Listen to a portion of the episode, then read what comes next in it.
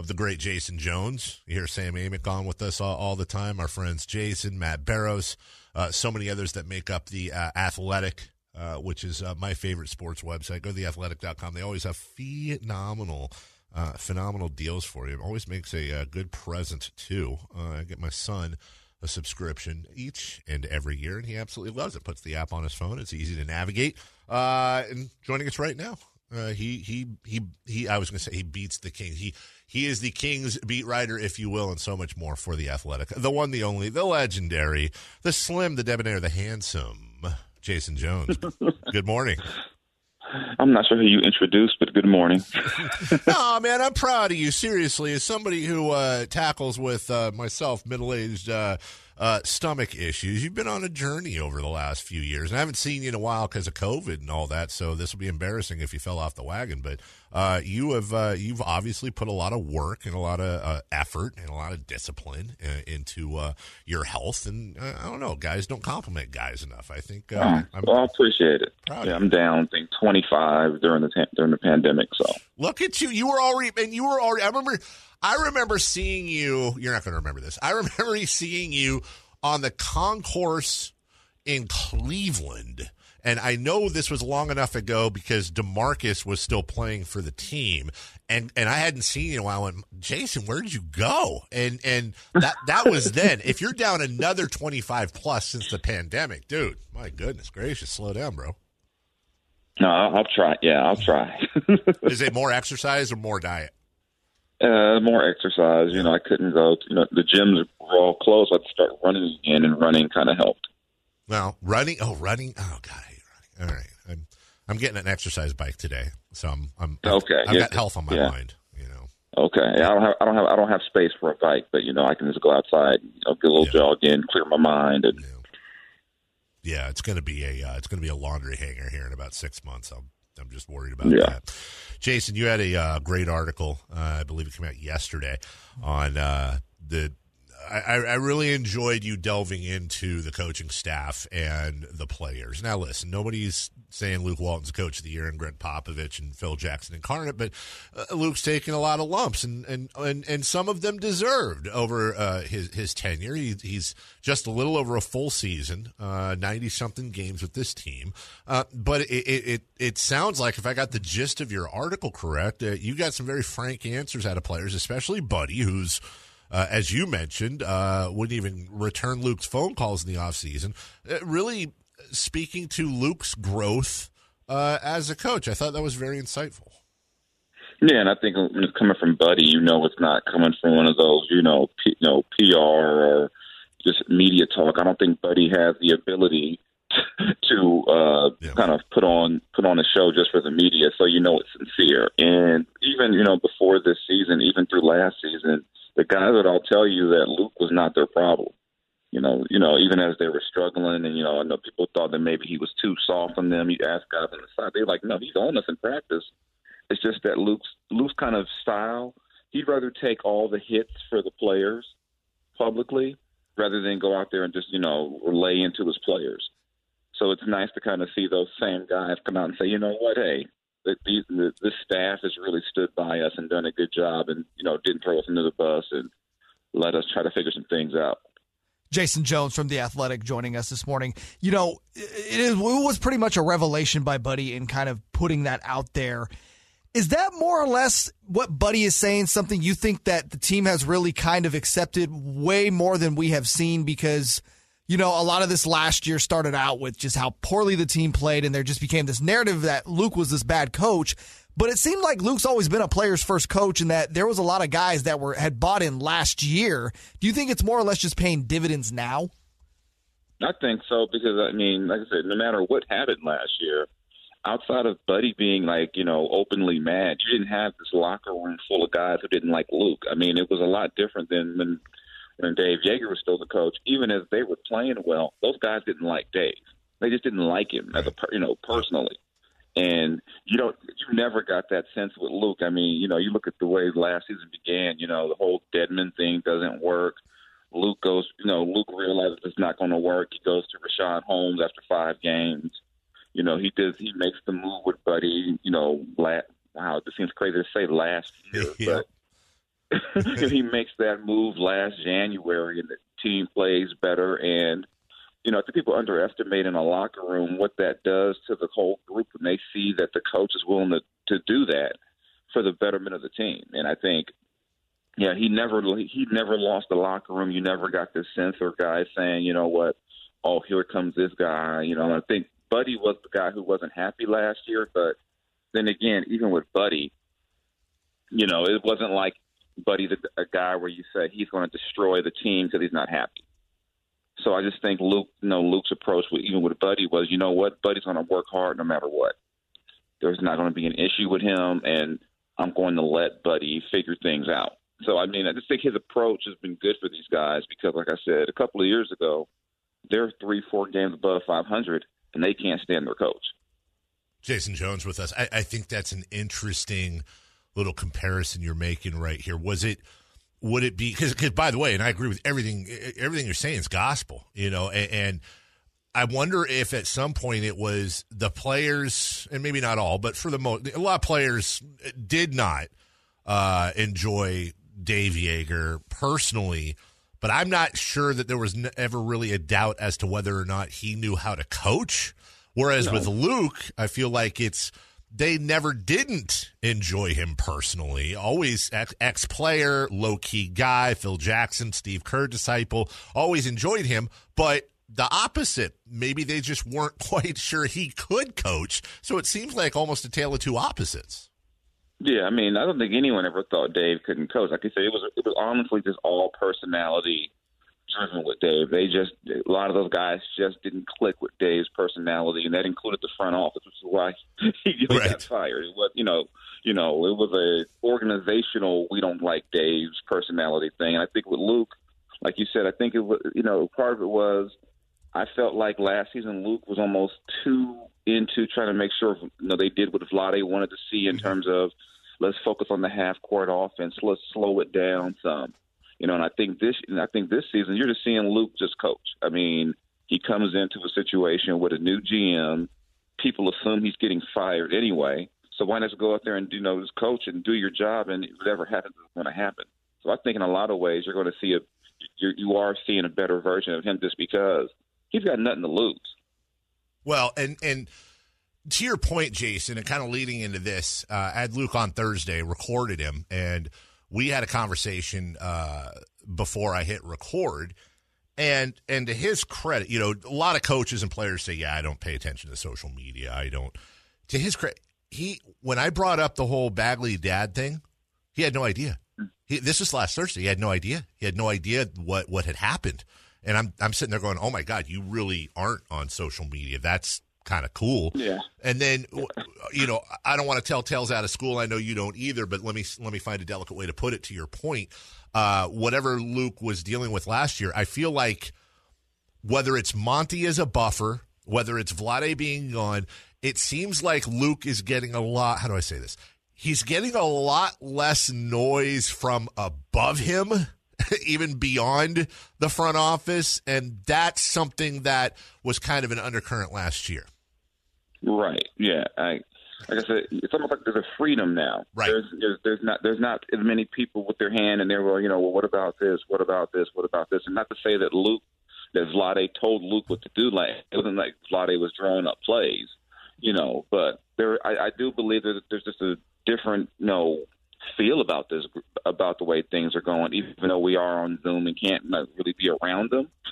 Right. You can you can see it on the court. You can just see that you know people forget last season. De'Aaron did get better last season with Luke, mm-hmm. and now you see him taking another step. You know, you see what's happened with Richaun. You see Harrison playing better, and I think most people around the league would tell you this is not exactly the most you know talent laden deep roster.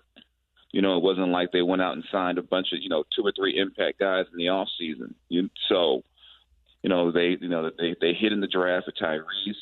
Hassan's giving them some good moments, but in a lot of ways, this is a lot of the same team that Luke is you know making work. And when things went bad in January, he didn't panic. I mean, I think if he would have started benching guys or doing you know changing things up, no one would have blamed him. But he didn't panic. He said, "We're going to just you know these guys are working hard like I said, I think after the Clipper game in LA was the one time where you could tell he was frustrated with the group. But outside of that, You know, even if it makes him look bad in the press conference and the fans are like, "Oh, this is this is terrible," say something. He just, I think, the way he protects those guys that they respected, and they go out and play for him. Jason Jones from The Athletic joining us. Uh, I want to build on that a little bit because I think the one thing with the players on the roster, and you mentioned it, you know, he had pretty much this core group last year as well. But it seems like guys are holding each other accountable more, that being the players. Do you credit, you know, Luke kind of switching philosophies a little bit with guys being able to hold themselves accountable? Or is that just more growth as guys are getting older in the league? I think a lot of it is is growth. I think part, you know part of it is Luke also stepping back and letting those guys figure some of that out, even in a in a world where a lot of us were you know didn't want to you know give these guys time to figure it out. You know he he understands that with a guy like De'Aaron, De'Aaron's still at 23. He's still you know he's still figuring it out, and so much of what the team was going to do was you know dependent on De'Aaron. So I think he, you know, he let them kind of see, you know, let them figure out what's the best way to hold each other accountable. And I know De'Aaron early in his career struggled with that from the sense of one time he told me, "How am I going to yell at that guy? That's Vince Carter. I can't tell Vince Carter what to do." Right. You know, you know. So early in his career, that was, you know, so he's he's really had to grow into that. I think it's helped that Tyrese walks in the building with that already. You know, I think you know having another voice in the court has helped, but you, you're starting to see some of those guys, you know, take some accountability. You know, like I said, Buddy, you know, him saying, pointing out his, you know, you know, this a year ago, you Buddy was not talking like this a year ago. Mm-hmm. You know, a year ago, Buddy was just like, you know, them, them, them. There was no, what about what am I doing wrong? And you, like I said, Buddy sounds different. You know, he's not having the same statistical season, but I think no one questions his effort and his importance to the team. So I just think it's it's all part of the evolution. I know the Kings have been what, in some version of a rebuild since wow forever, but right. you you, you kind of have to go through this. And I would remind people you can't hold the last 14, 15 years against Luke or De'Aaron or Monty. They've you know they've only been around for a couple of years, or in Monty's case, a few months. So try if I know as hard as it is, try to separate you know, 2006, 2008, all that from this group and see what this group is doing. And I and I, I think they're making progress. Jason Jones of the Athletic with us. So we were talking a little bit earlier, and I know this is getting way ahead of, of things, but now all of a sudden it seems like Monty McNair has uh, good problems on the table. Uh, going in, you felt like with Richaun Holmes being an unrestricted at the end of the year, and now Holmes is having a career year. Uh, you had Barnes and Buddy. You, you, figured easy money would be one or both are gone uh, by the end of the year. Uh, and and and and now all of a sudden, I mean, I was saying to, to Jay, I don't know that.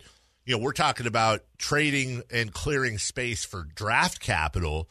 Now, you know, th- if they maintain this, Jason, I, I don't know if one of the decisions Monty's going to have to make is, well, hold on a second. Maybe do we take our draft capital – and go the opposite and maybe package it with a buddy or somebody else and bring in another big player. It seems like they've gone from uh, or or could be going from uh, hey, we're trying to shore up for a playoff run in the next couple years to nope, we want to make a playoff run this year. We're going to bring in help. Yeah, and it's going to put Monty in a, in a kind of a tough spot. Yeah. if they keep this up and you get near the trading deadline, if you don't do anything, it just says, you know what, we really didn't expect this, and right. we're really, you know, and we really didn't have any intention of winning this year. And I think if that happens, it gives guys like Luke, you know, a pass on. Well, we didn't, you know, we're, you can say, you know what, we did all we could, and we got no help. You know, and I think it's gonna if they keep this up, you got you really got to consider, you know, maybe it's not about you know getting one of these these guys in the 2021 draft. It's about let's go ahead and push through and and, and really actually change the culture and try to make the playoffs. And I think that's the only way the culture changes is if these guys experience legit success. I don't think you can continue to, you know, directly or indirectly send a message that we we don't mind losing and expect things to change. And, and I guess that that you know, kind of building on that, I guess that's just a difficult question at hand. You know, w- watching the Celtics game, for instance, I mean, the Celtics broadcast crew was like salivating at the idea of adding Harrison Barnes. And the reason why I think this is such going to be an interesting conundrum is by all accounts, the trade deadline, there's not going to be a lot of availability. So a guy like mm-hmm. Barnes, all of a sudden, not just because of how he's playing, but when there's a lack of available talent on the market, that's going to drive his value up. Do you think in your mind, even if the team is winning, if there is like a offer out there for a Harrison Barnes that's going to get you significant draft capital back, that McNair and their long term, you know, goal for this franchise, that's still going to take over rather than making for a playoff push this year? I, I probably I would lean toward that it would just because it, you you know if they're say you know in the you know, sixth spot that's one thing but if they're in that kind of play-in situation maybe you just say you know what maybe we can still hang around in ninth or tenth and still make this move you know to to free the you know the salary space and try to you know build for the future just because like I said you know if De'Aaron keeps this up you know, you know, Tyrese keeps this up. You've got you've got a real good young core. So I mean, you have to look at everything, and I don't think move, any move they make is going to turn them, you know, into a title contender. But I mean, conversely, unless you dump in De'Aaron and Tyrese and Harrison at the same time, they're not going to be bad enough to be like a top three lottery team.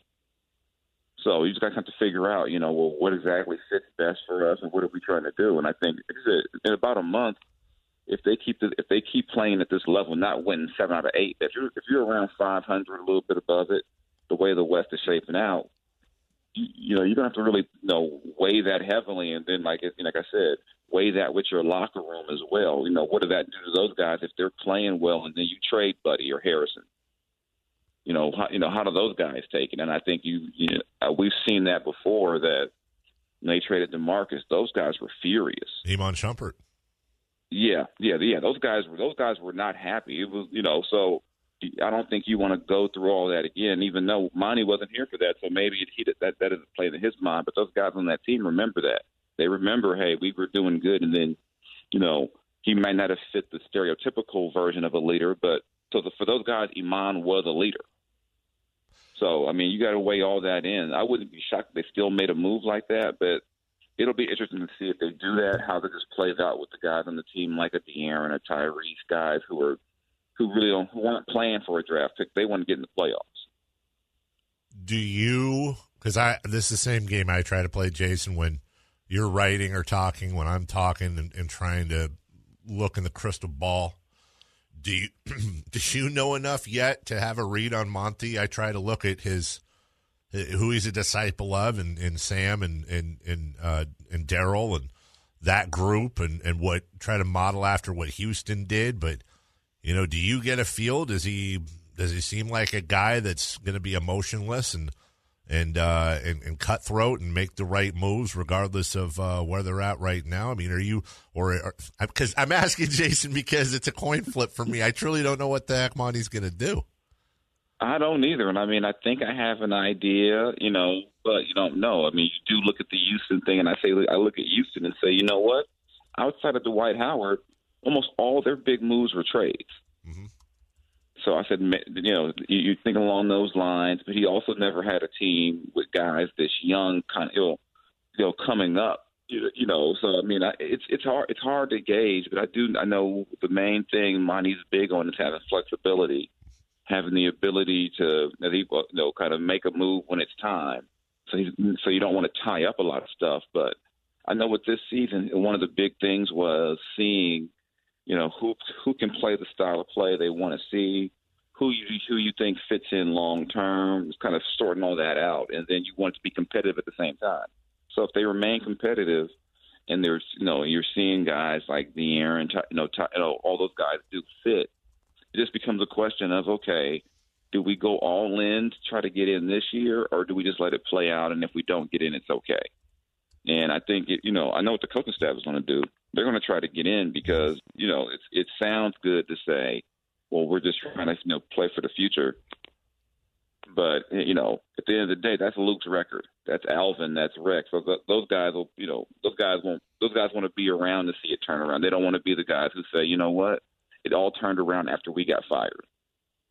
Well, to Jason's point and what we've been talking about, Monty's got a lot of decisions to make personnel wise, not the least of which uh, this summer, depending on how this team goes, is going to be Uh, do I put my own coach in, or uh, do we retain Luke Walton? Is he taking things in the right direction? Jason Jones writes for the Athletic. Check out his latest article, uh, not just on the coaching staff, but also uh, the players and how they feel about how they're being coached as we continue uh, this wonderful ride, which hopefully will continue tonight versus uh, Philadelphia Golden One Center, 7 p.m. tip, 5.30 pregame right here on KHTK. And go to theathletic.com to read Jason, Sam, Matt, and all our friends that here here on the station each uh, and every week. Jason, I appreciate you getting up, man. Congratulations on the uh, physical transformation and uh, all the good writing you do for the Athletic. We always appreciate when you come on, my man.